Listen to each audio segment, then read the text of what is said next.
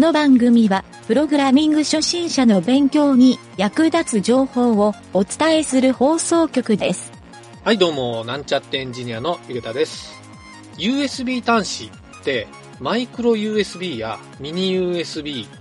あとタイプ C みたいなたくさんの種類があるんですけど、一つに統一してほしいですよね。それではなんちゃってラジオ始まるよ。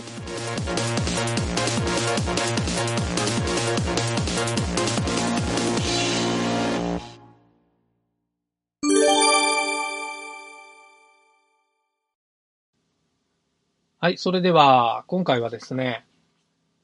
デザイナーの人に聞いてもらいたいレスポンシブデザインの理解度を上げるという内容で何回かに分けてお伝えしたいと思います。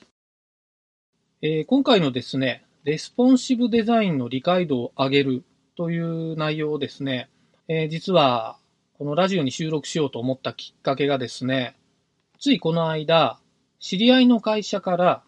ランディングページのウェブサイトを作ってほしいということで、えー仕事の依頼を受けたというところから始まるんですけど、えーその会社で実際にそのウェブサイトを作りたいっていうのがランディングページと言われる、まあ、広告用の1ページぐらいのページなんですけど、えーそれをですね、まあ、できるだけ安く、しかもできるだけ早くっていう風なオーダーが来てですね、まあ、安くするポイントとしては、デザインは実は社内にデザイナーがいるので、そのデザイナーが行って、そのフィックスしたデザインをもとにコーディングをしてほしいというような内容でした。まあ単純に僕も知り合いの会社だったんで、口約束だけで、とりあえず1ページぐらいのコーディングならいいかなと思って請け負うことにしたんですが、まあ最近のホームページって当たり前のようにパソコン用とスマートフォン用の、えー表示の切り替えを、まあ同じページで同じ URL で自動で変換できるようにするレスポンシブデザインっていうやり方で、えーコーディングをするのが一般的なんですけど、今回もレスポンシブデザインでお願いしますっていうふうに言われて、えーそれで請け負うことになりました。で、実際ですね、そのデザイナーの方から、えーフィックスしましたって言われて、仕様のデザイン素材を送られてきたんですけど、それを見たときに、デザイン資料を作ったデザイナーは、実はちょっとウェブデザインのことをあまり理解できていないデザイナーさんじゃないかなというふうに、ちょっと疑問に思ってですね、えーお話をちょっと聞いてみたら、やっぱりそのデザイナーさんは、ウェブはちょっと実はわからないことが多いんですよねっていうふうに言われていたので、えーちょっとそこのですね、そういったレスポンシブデザインというか、まあ、ウェブデザインについて知ってもらいたいなと思って、えー今回はその最近一番多いレスポンシブデザインについて理解してもらおうかなと思って、えーラジオに収録してみようと思い立って、えー何回かに分けてお伝えしたいなというふうに思っております。はい。では、実際にですね、えっ、と、レスポンシブデザイン、そのデザイナーさんが、まあ何が違ってたかというと、まあ具体的な話もあるんですけど、まず、ちょっと概念的なところで、レスポンシブデザインってどういう意味ですかというふうにその方に聞いたら、えレスポンシブデザインはスマートフォンとパソコンの、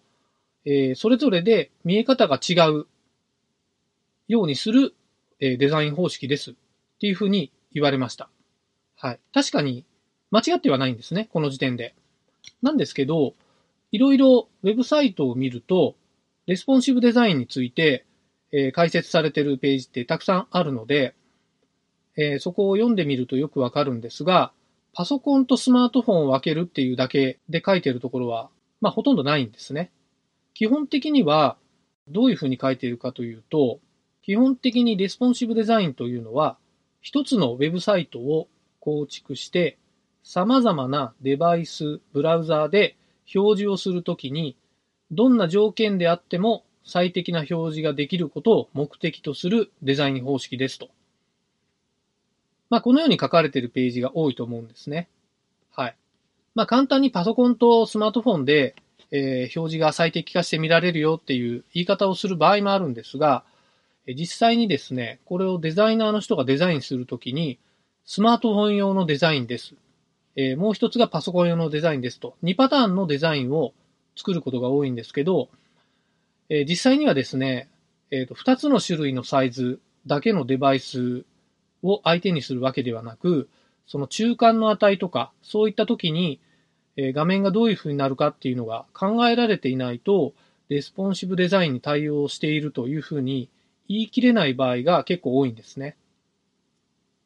今回は実際にデザイナーの方がその中間値のことをあまり考慮されずに、えー、固定で作られていたので、このデザインをそのままコーディングすると、こういうふうに段落落ちしたり、えー、型崩れしますよっていうふうに説明すると、なるほどですねというふうに理解はされていたようです。はい、こうしたですね、実際に Web デザインっていうところを理解すると、実はまあ Web の制作デザインをする方って比較的世の中にも増えてきて、まあ多いと思うんですけど、そういった人たちも実は Web のことがわからなくて、いろいろと仕事で手戻りがあったりとか、えー、いろんな不都合なことがあるっていうお話も今回伺えたので、どういうふうな点をですね、気をつけて、レスポンシブデザインを作っていけばいいか。またですね、コーディングをする人とかも、えー、そういったデザインでどういう点を注意すればいいか。えー、実際に組んでみて、組んだ後で、あ、ここちょっとうまく動かないなっていうことを、できるだけ事前に察知できるような、えー、そういった認識を持てるようにするにはどうすればいいかというのを、え次回以降にですね、いろいろと説明していきたいなと思っております。はい、えー、そんな感じでですね、今日はここまでになります。また次回聞いてください。はい、以上です。